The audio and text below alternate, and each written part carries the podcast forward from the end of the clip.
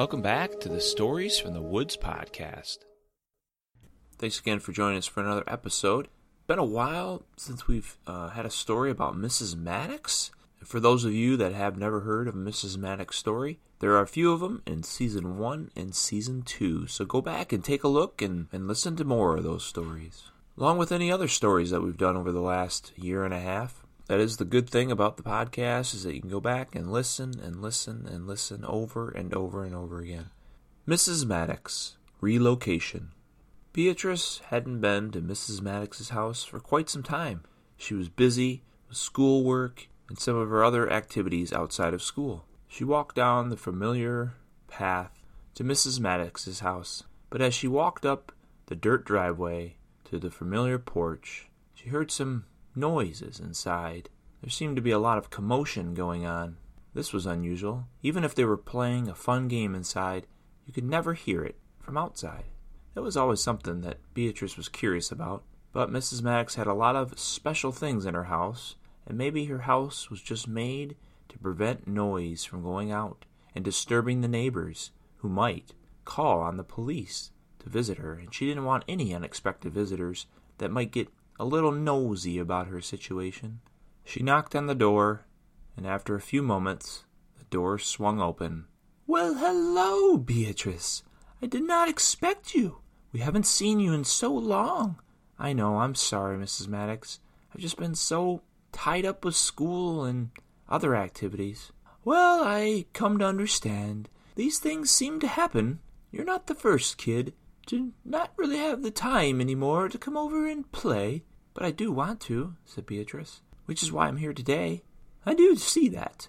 Unfortunately, Beatrice, we are moving. Moving? Yes, uh, relocating, I guess is a better word to put it. Why are you moving, Mrs. Maddox? Oh, there's always a time when we have to leave and settle in somewhere else, and we've realized the time is now.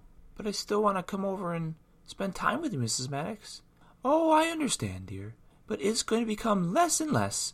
I just know how it goes. Well, can we at least do one more thing today? Well, dear, I don't think there's anything we can do today. We've all packed up all of our games, and we were just getting ready to take off. Well, how are you going to go anywhere, Mrs. Beatrice? I didn't see any cars or moving vans or anything outside.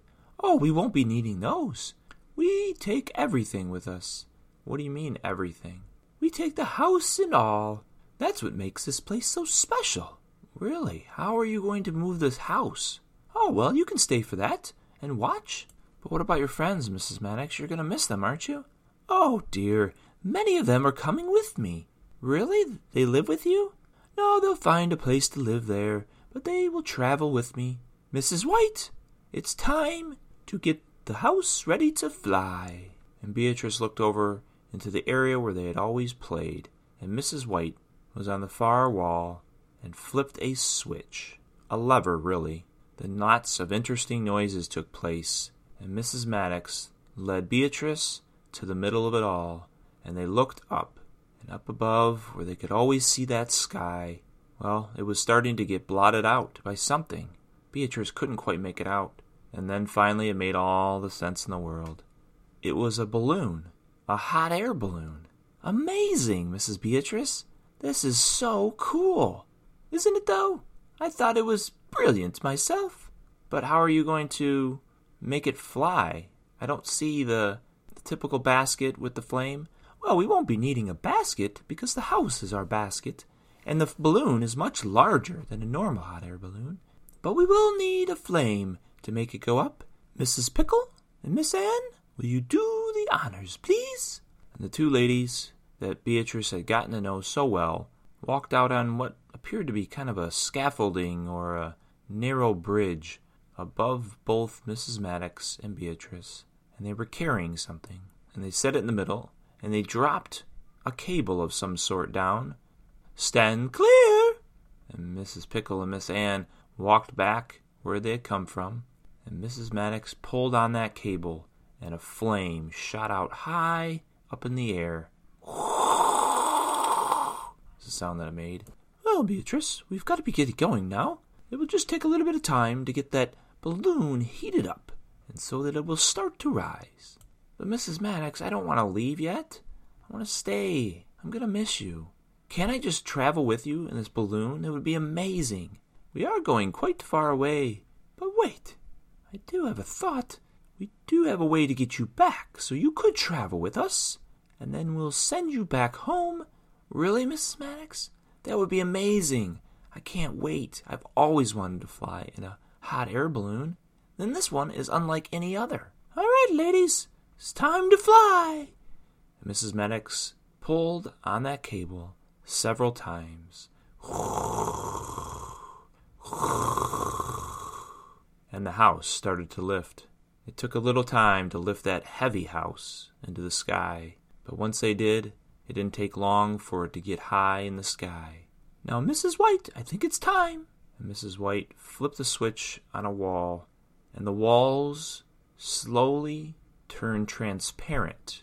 They were almost like windows all around the house, and Beatrice could see the world outside.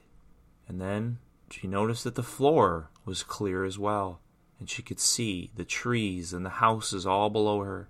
It was an amazing sight. This is amazing, said Beatrice.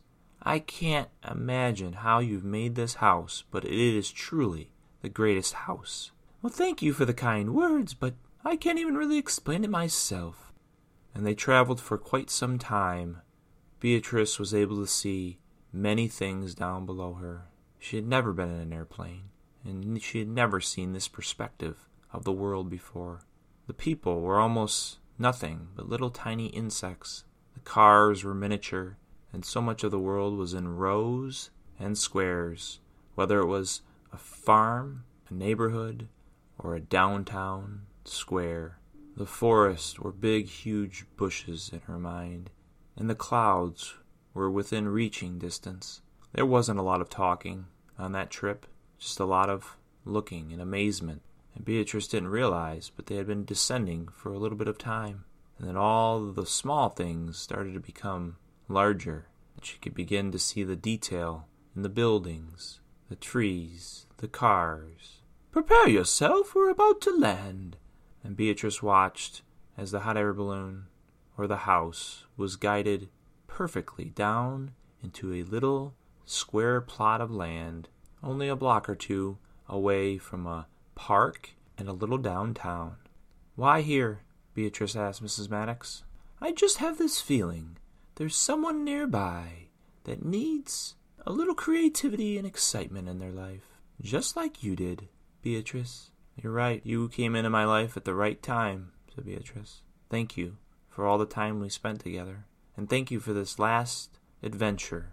Oh, you are welcome, dear. We must be getting you home before your parents get worried. Yeah, how am I going to get home? Oh, do you remember the jetpack when we played pickleball? Yes. Well, I've got a special one where we can just put in the coordinates of your house and it will take you there. And you just have to take off and land by yourself. That is amazing. Indeed. And Mrs. Maddox got Beatrice all set up with the jetpack. They hugged and hugged again, and Beatrice said goodbye to Mrs. Maddox's friends Mrs. White, Mrs. Pickle, and Miss Anne, and she took off on that jetpack, waving to them goodbye. I'm gonna miss her. I'm gonna miss her a lot. But Beatrice got to fly over the world again, not as high this time, but she got to see the world from a different perspective and one that made her feel so much better about the world and how beautiful it is. This concludes Mrs. Maddox's relocation. If you'd like to support Stories from the Woods podcast, you can leave us a review, make a donation using the link in the show notes, or share the podcast with family, friends, local libraries, and schools.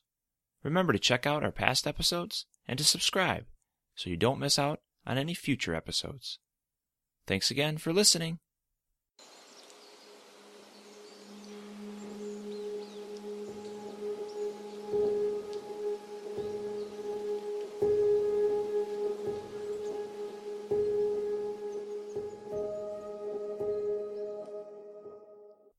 This podcast features the song Surreal Forest by Meydän.